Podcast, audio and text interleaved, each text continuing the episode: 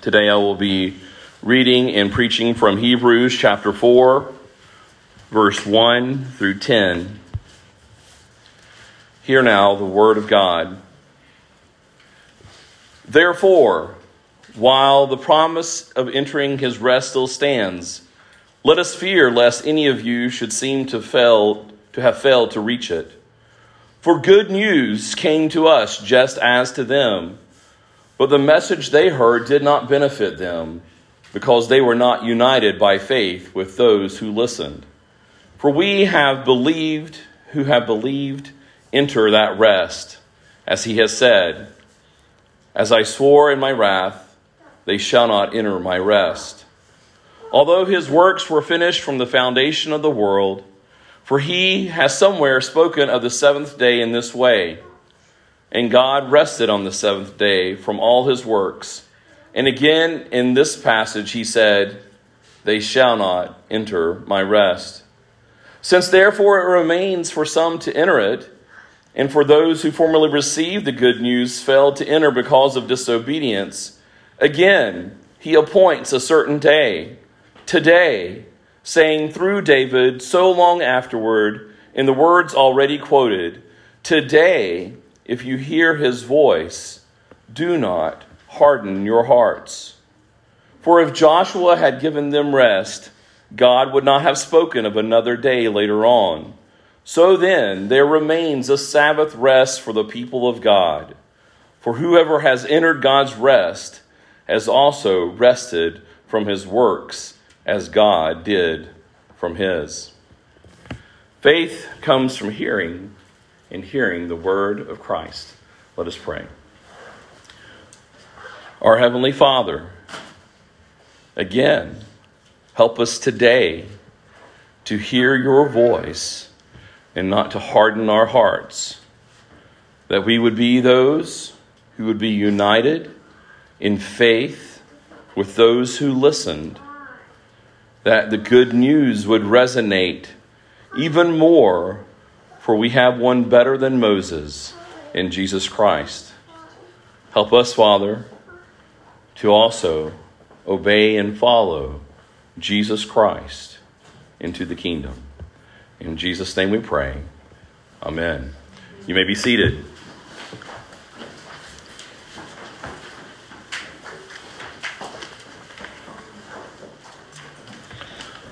I do hope that the last chapter, chapter 3, that there is still some echoing of what was proclaimed to us because those echoes continue to reign through the rest of the book of Hebrews. Chapter 3, verse 1 Therefore, holy brothers who share in a heavenly calling, consider Jesus. Verse 6 of chapter 3 But Christ is faithful over God's house as a son, and we are his house if indeed we hold fast our confidence and our boasting and hope.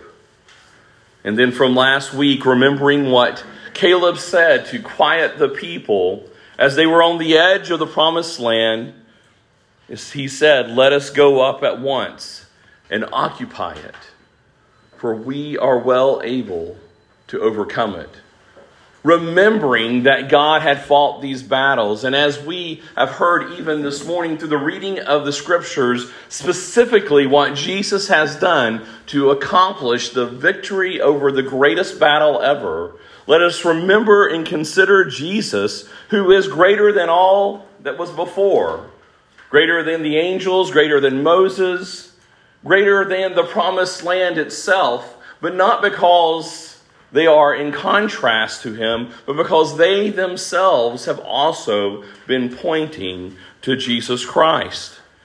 We, of all people, who now have been given this good news, have even more ability and reason to heed the call of everything that the Lord has given us.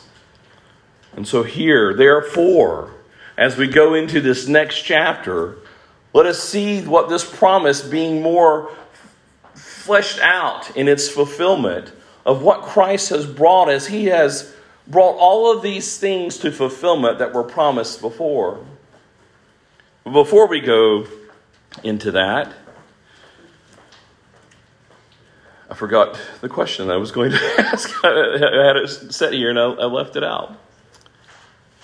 I guess the question that I would have in mind for you is should every Christian and non Christian obey the Ten Commandments? How would you answer that if, if just some random person on the street would come to you and maybe they were quickly one to tell you that they were not believer, that they were not a Christian, and they said, Do I have to obey the Ten Commandments? How would you answer that question?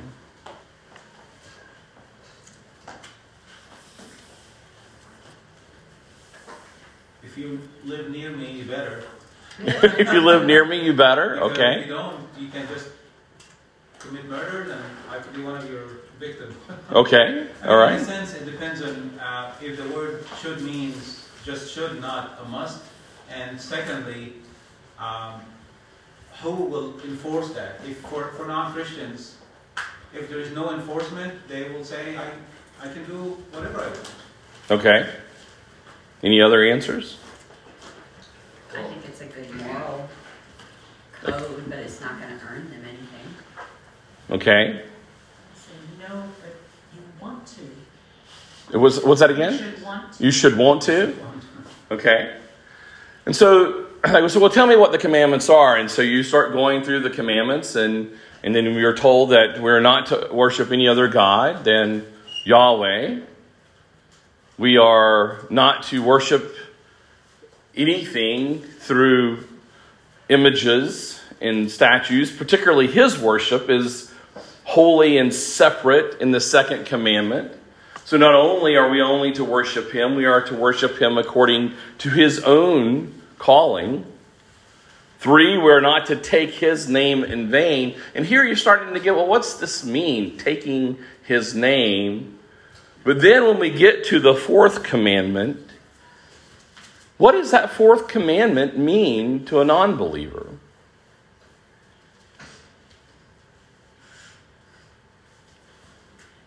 Would you answer that question to the fourth commandment solely because, well, it's just natural that we should be able to have rest? And there's truth to this. We could say, well, we have daily Sabbath every night, we have a rest in the end of the day. And we have here a weekly Sabbath, and then we see that the Lord is even instructed through his old covenant that there were these periodical Sabbaths of celebration also. But what is what would we how would we explain the essence of the fourth commandment to someone who are who are not who is not a part of God's people? The fourth commandment has inside of it this very thing that we see in verse 1 of chapter 4. It says that therefore, while the promise of entering his rest still stands, let us fear lest any of you should seem to have failed to reach it.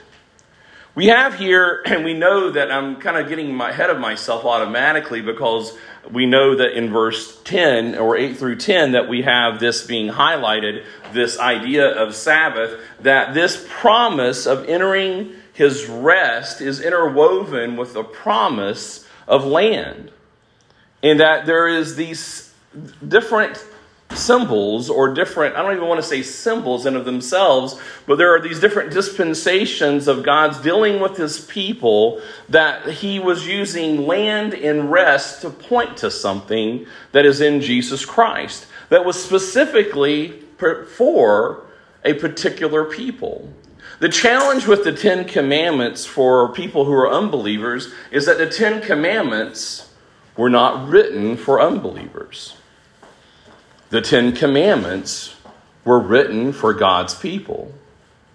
Now, it's true that the things that are required in the Ten Commandments are ultimately required of all people because they are His creation, but they are specifically to be paid attention to by God's people. And the challenge is that if they do not understand what these things mean, ultimately being fulfilled and accomplished in Jesus Christ, very much like Kelly said, that it's not going to amount to much other than a moral lifestyle. There are a lot of people who have adopted the principles of the Ten Commandments, but they are not those who will enter into his rest. And so it's good to go into this particular passage to be remembering that this here is about the people, the promised people, about a promised land. That this is something that we are to be focusing on very intently, and that here inside of this very first verse, it is a recognition that there are those who are under the maybe the name of God as God's people who have still failed to reach the reality of that rest and will fail to receive that rest. But even so, beyond that, that there are people in this world that will not enter into this rest unless they know this very Jesus Christ. This is a proclamation of internal consideration and ecclesiastical evangelism and world evangelism all in one.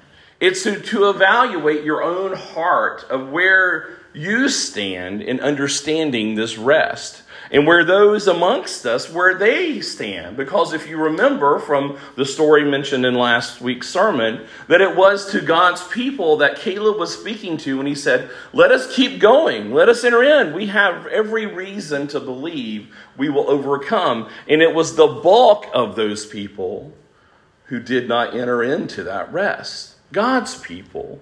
This is not that was not to the philistines but here, even better than Caleb and better than Moses and better than the Israelites, we have the church here today proclaiming this very truth that there is a rest that still stands for us to proclaim.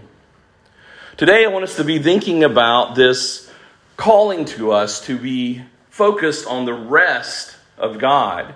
The rest of God from his creation work, the rest of God from his promise work, and the rest of God from his salvation work. That it is that he is calling us to enter into his rest from his work. And therefore, it should be reflective of his work and his rest to others when we too follow suit in celebrating Sabbath, by living out rest. There is a proclamation for us here to not only to proclaim that rest, but to live that rest with faith and obedience today. What do you believe about Sabbath? What do you believe about the Sabbath? We see in the very beginning here that, therefore, while the promise of entering his rest still stands, let us fear lest any of you should seem to have failed to reach it. For good news came to us just as them, but the message they heard did not benefit them because they were not united by faith with those who listen. It's an interesting command here that we have that we are called to fear. Now, we know that there are two different kinds of fear. We are told by God not to fear very often, not to fear his enemies, not to fear what tomorrow may bring, but that we are to fear him. And here we're actually being given a command to let us fear. This is a very good let us fear. This is a, a, fear that I think that all of you all would get excited. I now remember what my first question was going to be because of this point here. What if I told you that today, I know it's kind of unorthodox for me to do this, but today, every single one of you are going to get a top of the line, brand new iPhone that just came out. And I didn't buy any cases for you. But as you leave, I'm going to be giving those to you, and I don't have them in a box, but they're brand new. For some reason, they shipped them to me without a box and without cases, and I'm going to give these to you, and, you, and I'll give you all the information you need to transfer your phone number to these brand new phones. Now, some of you might not care. Maybe you're like, I don't care for an iPhone, whatever. But some of you, when I hand that iPhone to you, what are you going to do?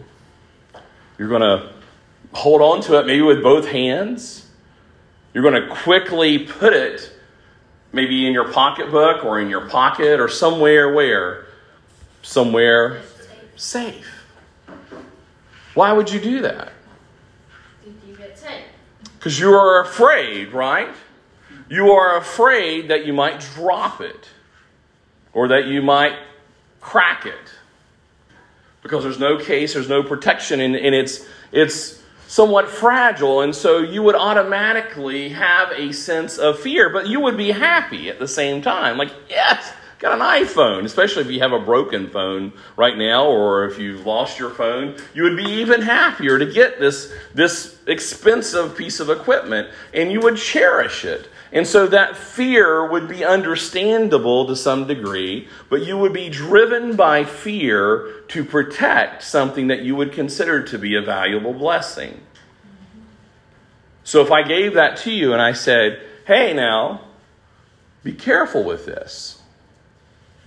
I mean, at, mo- at, at, at minimum, you could sell it for a lot of money and buy something you'd rather have. You would appreciate that command to fear, lest you drop it and lose the benefit of this treasure. So when we see here in this first verse, it says, Let us fear, lest any of you seem to have failed to reach it. It would be that times a billion when we consider the rest of God. And that this rest that God has accomplished by the work of His Son is something that we did not earn and something that we did not make of ourselves, but something that has been promised and given to us, but we must cherish it. And it says here that the people of God was given this good news was given this good blessing just as we have been given it, even though we have it even more than they have it. We, again, everything that we've read about Hebrews so far is saying we have more. They had Moses, they had the law, they had angels, they had the land. We have Jesus. Jesus is greater than all of these things. And so it is tremendously good news for us. But that good news was not a benefit to them because they did not believe. They did not have faith that what they had was one, valuable enough, and that it would actually bring benefit to them. And so, therefore, we were reminded multiple times that they did not enter into his rest. Now, again, continuing to use this silly analogy, and I apologize if you think my analogies are distracting, but I think sometimes they're just so obvious for us. If we saw somebody, you know, with that new iPhone in their hand and they were going outside and they were flipping it around in the air or tossing it over to someone, you would be thinking, have you lost your mind? Again, I don't care whether you like iPhones or not, but that's expensive. You can sell that and get some good money for it. What are you thinking? You're going to shatter that thing on the concrete sidewalk. What's wrong with you? You see here that we would know that this, this person who's doing this, they didn't get the value. And we would be like, what's wrong with them? You're going to miss out on this benefit. Again, here we have this that it says that they were not united by faith with those who listened. We would compare to other people and say, look, those people who put it in their pocket or put it in their pocketbook, they're smart because they understand the value of what's going on here, and you don't. And they'll benefit. They'll either benefit from a new phone or they'll benefit some from some new cash and again, this silly analogy, when you look at verse 3, it says, For we who have believed enter that rest. For those who have faith in this promise of rest, we are those who will receive that rest. So we see that the good news has two responses. This good news of Jesus Christ, not an iPhone, but the greatest of all, Jesus Christ. There are two responses. And again, we're focused first upon those who are among those named as God's people. That there are those who will respond by the lack of faith. There are going to be those who respond by faith and trust. And when you live out that faith and trust, there is the reception of rest. So, this is a good news response. What do you believe about the Sabbath? What do you believe about Sabbath? Now, you might not think this is very important because a lot of us today, and there's good reason to, to have a somewhat separation because when we look in the Old Covenant, we see that there were a lot of things about Sabbath that were particularly ceremonial in its use to point to Jesus Christ. And then we also know that there are things that Jesus taught us in the gospel that are in contrast to what was being held by Jewish people. And so for many of us, we think, well, it's not the same, it's different. And I would say, yes, but no. And I think that as we look at what we have here by the writer of the Hebrews, teaching us to hold on to this great treasure we have in God's Sabbath rest, that it's important for us, again, to know what God's people were walking through in their thinking so that we may have a better understanding of how to live out that Sabbath rest that we're being commanded to do now in the New Testament. Now, I'm just going to make a little side note here that's somewhat of an asterisk for the normal flow of the sermon is that I understand that probably in this room there are some distinctions of how people practice adhering to the Lord's Day on Sunday or what they think about Sabbath as being the seventh day.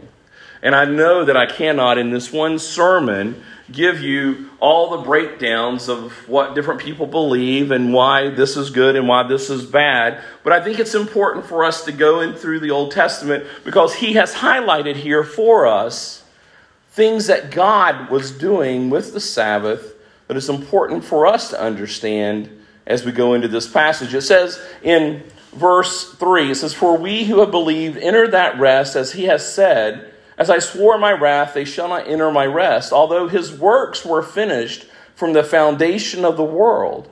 For he has somewhere spoken of the seventh day in this way. And God rested on the seventh day from all his works. Now, I have to admit, in preparation for this particular passage, I was thinking, wow, this is kind of a deviation from where my mind is going right now. You're going all the way back to creation. Yes, he is. And so, therefore, we are too. If you have your Bibles with you, turn to Genesis chapter 2, verse 1. And if you have a little slip, you have all of these passages that we'll be going through noted at the bottom of that particular slip. Genesis chapter 2, verse 1 says, Thus the heavens and the earth were finished, and all the host of them. And on the seventh day, God finished his work that he had done. And he rested on the seventh day from all his work that he had done. So God blessed the seventh day and made it holy, because on it God rested from all his work that he had done in creation. Don't you like repetition? Again, we're being reminded here that it is God who created all things, that He had done these things, and that when He had finished creating the heavens and the earth, that He rested. Now, that should cause us, we could st- stand here and just think about that all day. That the fact that God would rest is an amazing concept. That God would, would desire to rest. Would, is He resting because He needed to rest? That He got tired? I don't know. Maybe He did get tired. But I know that He rested, and I know that He took delight in the work that was accomplished. And I know that there was a celebratory element of this, that there was celebration that he had created this good creation. Fast forward to Exodus chapter 20, verse 8. Remember the Sabbath day to keep it holy. Six days you shall labor and do all your work. But the seventh day is the Sabbath to the Lord your God. On it you shall not do any work, you or your son or your daughter or your male servant or your female servant or your livestock or the sojourner who is in within who is within your gates. For in 6 days the Lord made the heaven and earth, the sea and all that is in them, and rested on the seventh day. Therefore, the Lord blessed the Sabbath day and made it holy. We see here in Exodus chapter 20 that it gives this command that is a part of the law given to people of God to make this day or keep it as holy. And it is referencing particularly the thing that we just read in Genesis because we are to remember that God created all things and that He rested on the seventh day. So we know that this law is interwoven with the rest that God experienced at creation.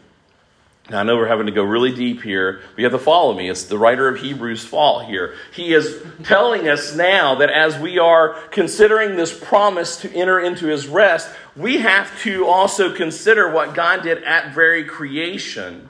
And as we're considering that this is written to the Hebrews, it is imperative and important for us to remember the law of God. And the law of God is telling us to remember that God rested in his work at creation.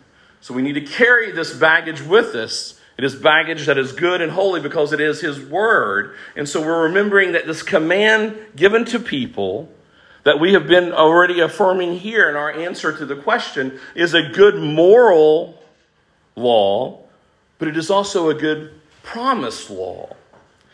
Turn with me to Deuteronomy chapter 5, verse 12. You may have already done that if you're looking at your notes there.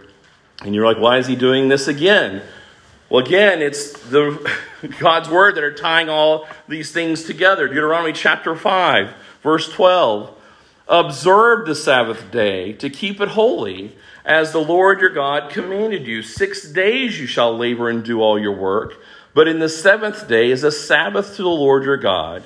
On it you shall not do any work, you or your son or your daughter, or your male servant, or your female servant, your ox or your donkey, or, or any of your livestock or the sojourner who is within your gates, that your male servant and your female servant may rest as well as you. Just to reiterate, this is very clear that everything that's within your jurisdiction and under your care and under your name, it is to take on this call to rest. You shall remember that you were a slave in the land of Egypt and the Lord your God brought you out from there with a mighty hand and an outstretched arm. Therefore, the Lord your God commanded you to keep the Sabbath day. In Exodus, we see how the command was given to them to remind them of creation, of the rest that God had at creation. And now, here in Deuteronomy, in the repeating of the law, we are now being reminded to remember salvation the salvation from slavery of God's people from their captivity. Now, does anyone in here believe that when we are learning in the Old Testament about the slavery that Israel experienced in Egypt, that it has nothing to do with our slavery of sin? Did, that, did you follow my question there? It might have been a kind of a confusing question. Let me, let me go around the, the other way. Like, what, is he just, what did he just ask me? Does everyone in here agree that it is good for us when we think of Israel in Egypt, that it is pointing to our slavery of sin? Yes. It's a fairly universally accepted thing. So when we see this particular command, we see that this commandment about rest, Sabbath, is to be interwoven with our understanding of salvation. And we can tell here in Hebrews that we're seeing this continuing in resonation as we see that Christ is our salvation. But He, again, is the one pointing us all the way back to the foundation of the world, going all the way back with these people who would be very familiar with the law. And He's saying that this particular Sabbath, this particular rest, is pointing to this Jesus. But we too need to fear that we do not believe faithfully about rest because we may lose it. We may lose the value. We may not benefit from that rest if we do not understand what God is telling us. Now let us fast forward real quickly. Now, again, I'm not going to read all the passages that you see listed there, but in Luke chapter 14, I want to highlight for you that when Jesus came, many of us believe, okay, when Jesus came, he changed things. Yes, he changed things. Hebrews is very much you know, doing the same thing. He's echoing that. Yes, Jesus changed things. But what did he change about the Sabbath? Because that's usually where we, I think, as the church of Jesus Christ, begin to maybe go in a wrong direction about understanding the importance of us having a good and right view of God's rest. On verse chapter 1, excuse me, verse 1 of chapter 14, one Sabbath, when he, Jesus, went to dine at the house of the ruler of the Pharisees, they were watching him carefully. And behold, there was a man before, who had, before him who had dropsy. And Jesus responded to the lawyers and the Pharisees, saying, Is it lawful to heal on the Sabbath or not? and they remained silent. I want to stop there, pause. Is it lawful to heal on the Sabbath? If you were a Pharisee, if you were not even a Pharisee, but you were just a just a regular old Jew, and you were standing there, and Jesus looked around and he said to everyone, Is it lawful to heal on the Sabbath? What would you have said in your heart? Because you would have probably remained silent like the rest of them. What would you have said? Good answer. What is your thoughts of whether it was lawful to heal on the Sabbath? It is a little bit of a trick question, but what would be the answer? It sounds like it's. It sounds like it's work? Yeah. Okay. So what's the answer? It had to be lawful if Jesus did. That's a good answer, Micah. Did Jesus change the law? Did he change what was lawful? But why is this perplexing for them? The reason why it's perplexing for them is because they had added to the law. They had added to the law by their own traditions. It is not unlawful in the old covenant to heal on the Sabbath. Jesus did not introduce a new way of doing things here in this particular moment. He was actually fulfilling the very command of granting this man who had dropsy rest from his burden. Now, a lot of people, when they read this, they are assuming that he is conflicting with the old covenant, and he was not. He was conflicting with their traditions. I think it's Hasidim. Hasidim, is that how you say it? the, the, the new laws that they had added to, that they were following their traditions, that they, you could not heal someone unless their life was in danger. That was not called upon in the Old Covenant. So when Jesus went further, it says, Then he took him and healed him and sent him away. And he said to them, Which of you, having a son or an ox that has fallen into a well on the Sabbath day, will not immediately pull him out? They could not reply to these things because they, have, they had already put themselves into checkmate by their own life. They know that if they had a son or an ox that had fallen into a ditch or a well on the Sabbath day, that they would rescue that one from their burden of being in distress. That would actually be common sense to grant that rest to them. But what he was saying here is that even common sense teaches you the essence of what is called in the law of the Sabbath, which is to grant rest. The reason why I read both of those readings of the law is because the whole focus is is to one to take on this holy rest to enter into this holy rest one remembering what god had accomplished at creation and that he entered into rest and that two that we are those in need of salvation through the redemption of that creation in that rest that when we live our lives we should be granting other people rest and that this particular day that was given for rest would be an obvious thing for us to even heal other people. That Jesus wasn't doing something in contrast to the Old Testament. He was actually fulfilling the Old Testament law in a very extreme and amazing way. That is the only thing greater than that is to grant the rest of people from their burden of sin and death. That's what all the healings would point to. That's why he would say, which is greater?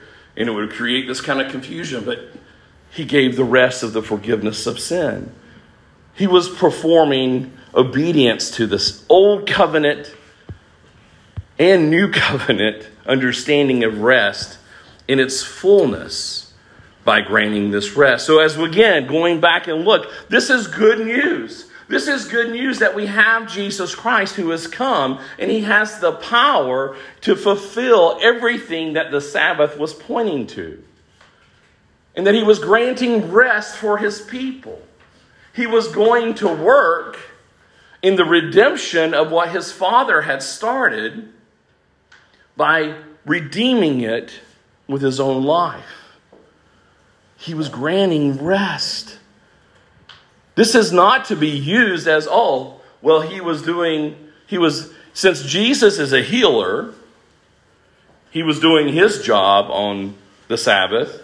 And if I'm a plumber or a facilities manager, then it's okay for me to do plumbing and be, just do my regular occupation on the Sabbath as well.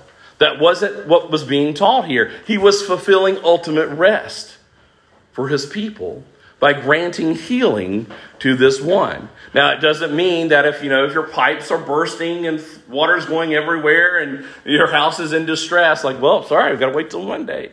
It wasn't what, it's not the point, the, it's not the point of this. The point is that Jesus was fulfilling obedience to the fourth commandment. He was fulfilling it to the fourth commandment because he is the fulfillment of the fourth commandment in its fullness. Moving on. Verse 6 it says, Since therefore there since therefore it remains for some to enter it, and those who formerly received the good news failed to enter it because of disobedience, again he appoints a certain day. Today, saying through David so long afterward, in the words already quoted, today, if you hear his voice, do not harden your hearts. So we see two things here being proclaimed that for we're all looking back at Israel. The writer of Hebrews, which is ultimately the representation of God by giving us God's word, is saying, Remember what Israel did and apply it to your own lives to actually fear that you may create the same mistake, that one, you would not be united in faith about the rest of God. And then two, that you may actually disobey. Because, see, it says here that they did not receive that rest, that rest that we are called to cherish and to hold on to, that we may not enter into that rest, not only because of lack of faith, but because of disobedience, which are all ultimately interwoven. You ever think about that? You ever think about when you have sinned and when you have disobeyed? That the ultimate heart of that is that you didn't ultimately believe. I know that, just like I mentioned during prayer this morning, you know, we, we are those who are still sinners in need of a Savior. And as I'm wrangling through this morning, and we've got sin bombs going all over the home, and, you know, it would be nice. It would be nice to be able to walk through that that complete firestorm of sin bombs going off and say, whew, I was able to get out of that without sinning myself, but that's just not the case. And then when as you're being convicted about losing your cool or being not gentle in how you were speaking, being harsh, being a bad example, these are just potential examples. You're realizing, I know better than this. I know the truth. I know what I'm called to.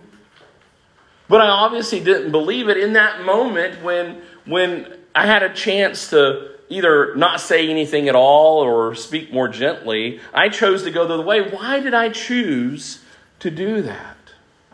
And as you dissect your heart, you realize that it's because you're not really ultimately believing the truth. That this, one, that God has commanded it, but that it also that there is benefit. That there's actually in your mind at that moment when you disobey that you think that there is benefit on acting like a complete buffoon. It's like this looks like a good idea, Act like a buffoon, and it'll turn out well with you. Well, you, we have to recognize that that's nothing but Satan deceiving us, like he did from the very beginning. There is no benefit. That the only benefit of rest is trusting God and obeying God. Just to trust and to obey. So, two things that we need to watch out as we are called to fear that as we've been given as the promised people, we are the promised people. Those who hold on to Jesus Christ are the promised people, and we have been given this promised rest that the promised land only really ultimately represented we actually have a greater fulfillment of that in Christ.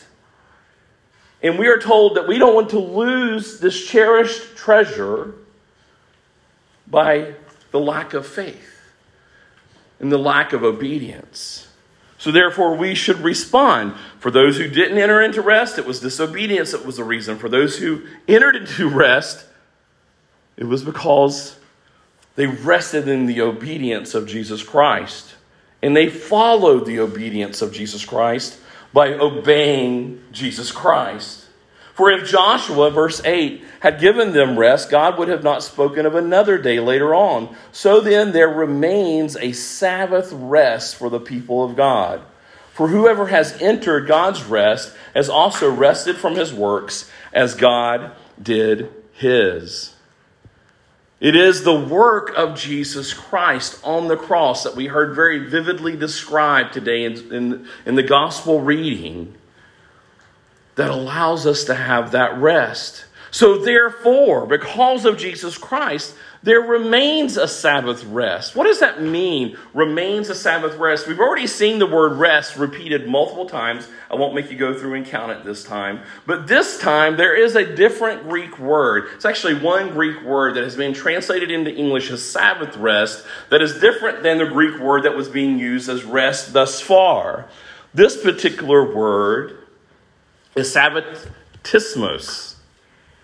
And it's a very unique word because it means cease and celebrate. It's very much kind of like the idea of the word Hosanna that has these two different kinds of proclamation verb words. It is here in Hosanna, we are calling out to the Savior, proclaiming that He is our Savior and Messiah, and we're petitioning Him to save. Here we have this command word of Sabbath rest that's saying cease and enter into celebration. It's telling us to stop what we're doing and celebrate. Stop from our works, stop from our striving with sin, and celebrate that the work has been accomplished in Jesus Christ. When you hear the word Sabbath, especially in this Greek form of that word, it should be good news. When I was striving with my sin again this morning, if I could have just had the moment to think about the meaning of the word Sabbath, and I would just stop. And I would cease from my striving with my own internal false God, and I would just surrender to celebrate the coming of the King. I would have benefited from a temporal rest that points to an eternal rest. It's cessation and celebration. So, the question I have for you today as we close what rest do you seek? Do you believe that God has this rest for us? Remember that Israel questioned the rest that was before them. Caleb recognized the rest that was before him because he remembered what God had done. As we go into what many call the Holy Week this week, as they think about Jesus' path to the cross, and we remember what he has done, we are called to be those to believe in rest, to believe in Sabbath. And we can go into a lot of different paths about how that should reflect upon us today and what the Lord Day means and what our rest should mean. But look there at the slip of paper that I gave you. This is what the church, after watching Pharisees part 5,000 of the Roman Catholic Church go off base and try to put their mind around worship. Now, this is in light of worship. They said this about the Sabbath. Now, this is the Westminster Confession of Faith, chapter 21, section 8, and the London Baptist Confession of Faith, chapter 22, section 8. These are the identical words. If you looked at the London Baptist or the Westminster Confession of Faith, this isn't just a Presbyterian belief. This is also what our Reformed Baptist brothers proclaim to also.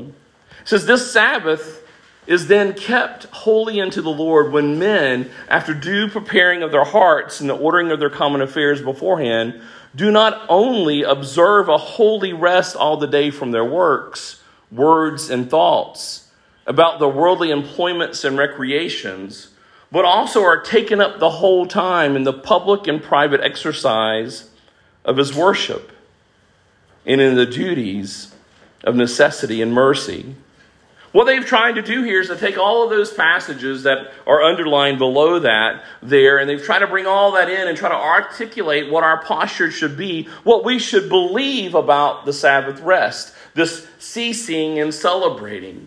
And they put it at the end of the chapter on worship because it is here where we are able to highlight at the beginning of our week what we believe about our ultimate rest.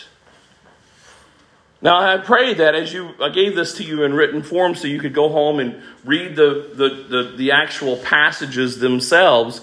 Do not let just maybe your traditions, in my traditions, we have lots of traditions for Sunday, or we have lots of lack of traditions on Sunday. We like to just veg on Sunday as much as possible. Don't let that be what drives your understanding of rest. I think it's imperative because it is here in this Hebrew passage that we are to celebrate what Jesus Christ has done. And it should reflect not only our posture toward God, but in obedience to God, our posture to one another. I did not give my family very much rest this morning in my tone and my attitude. I did not show forth very much grace. I did not remember what Jesus Christ had accomplished. Jesus Christ has accomplished everything needed that we can rest in Him. And therefore, our response should be worship, worship, and in celebration of that very fact. Today, if you hear His voice, do not harden your hearts. Let us pray.